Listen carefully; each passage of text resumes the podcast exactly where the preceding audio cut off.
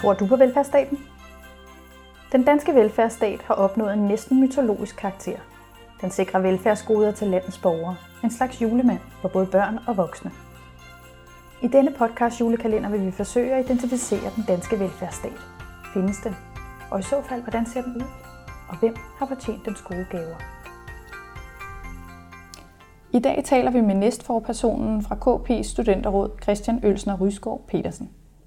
Studenterrådet varetager de studerendes uddannelsespolitiske, studiemiljømæssige, sociale og økonomiske interesser ved Københavns Professionshøjskole. Vi taler med Christian om, hvordan han som næstforperson for fremtidens velfærdsprofessionelle forstår den danske velfærdsstats rolle, udfordringer og potentialer anno tyve tyve. Velkommen, Christian. Jo, tak. Tror du på den danske velfærdsstat? Ja, det gør jeg. Det er jeg jo nærmest nødt til, når jeg så læser på, på Københavns Professionshøjskole. Man kan sige, at det vi alle sammen har til fælles i huset, er jo netop, at vi, vi tror på velfærd. Vi, vi tror på at gøre noget for andre. Så helt klart, ja. Og hvad tænker du er velfærdsstatens vigtigste opgaver i dag?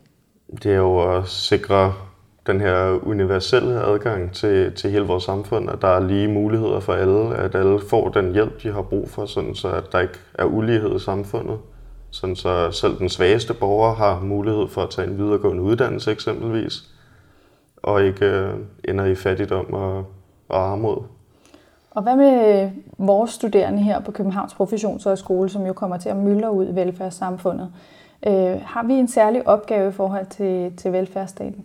Altså som, som professionshøjskole har vi jo helt klart et kæmpe ansvar for at, at være med til også at løfte velfærdssamfundet og skabe endnu større kvalitet i, i de ydelser, vi ligesom, som samfund kan, kan levere. Nu har vi jo nogle ret store velfærdsuddannelser på, på tværs af både det sundhedsfaglige og pædagogiske og lærerfaglige område.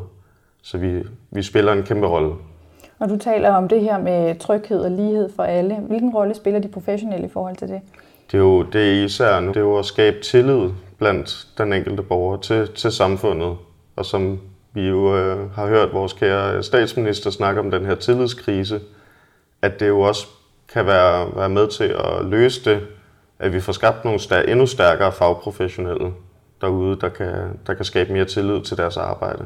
Så vi bliver ambassadører for velfærdsstaten? Lige præcis. Det, det kan man sagtens sige.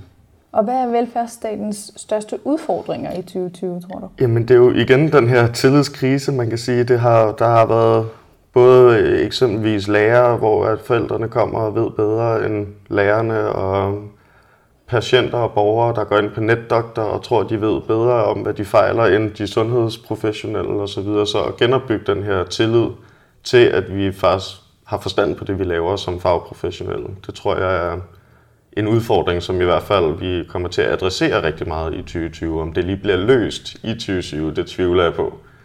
Og man kan sige, at vi har jo også fået en ny regering, så der er jo også et skift i de prioriteter, der er helt sådan strategisk og politisk i forhold til at putte noget mere fokus på vores velfærdssystem. Vi har minimumsnormeringer, vi snakker rigtig meget om. Vi har droppet omprioriteringsbidrag på uddannelser, og vi vil gerne have flere sygeplejersker uddannet. Så det tænker jeg, det er noget af det, vi skal arbejde rigtig meget med, både som velfærdssamfund og som uddannelsesinstitution. Noget af det, der også nogle gange bliver drøftet, det er det her med, skal man øh, være den dygtige embedsmand og forvalter, som sørger for at få opfyldt sin dokumentation og gøre, gøre de ting, der er stukket ud, og som så ikke har tid til at sidde ved sengekanten og holde patienten lidt i hånden, eller, eller er det relationsarbejdet, der er det vigtigste for de velfærdsprofessionelle? Jeg tror, det er, det er begge dele rigtig meget. Nu er bureaukrati blevet et meget, meget udskældt begreb, hvor at jeg vil i hvert fald på den påstand, at bureaukrati også er en, en fundamental del af vores velfærdssamfund, fordi det sikrer den her retssikkerhed, det sikrer, at man får en ordentlig behandling og grundig behandling. Men der er jo desværre også en masse meningsløst bureaukrati, som vi jo selvfølgelig er nødt til at adressere, hele det her regeltyranni og at man bliver målt og varet på alting. Det, det kunne man måske kigge lidt på, men jeg tror helt klart, det med, at man har en grundig sagsbehandling, er helt afgørende for vores, vores velfærdssamfund.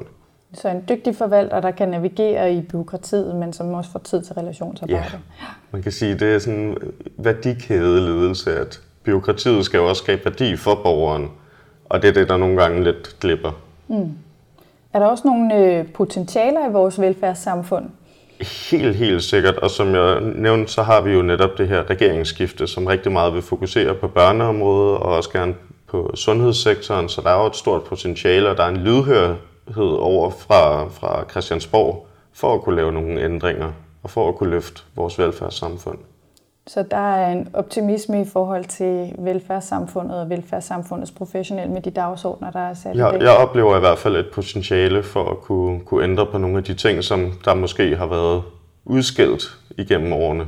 At nu, nu er der ligesom rum for, at man kan begynde at sætte det på dagsordenen og rent faktisk forhåbentlig også kunne handle på det.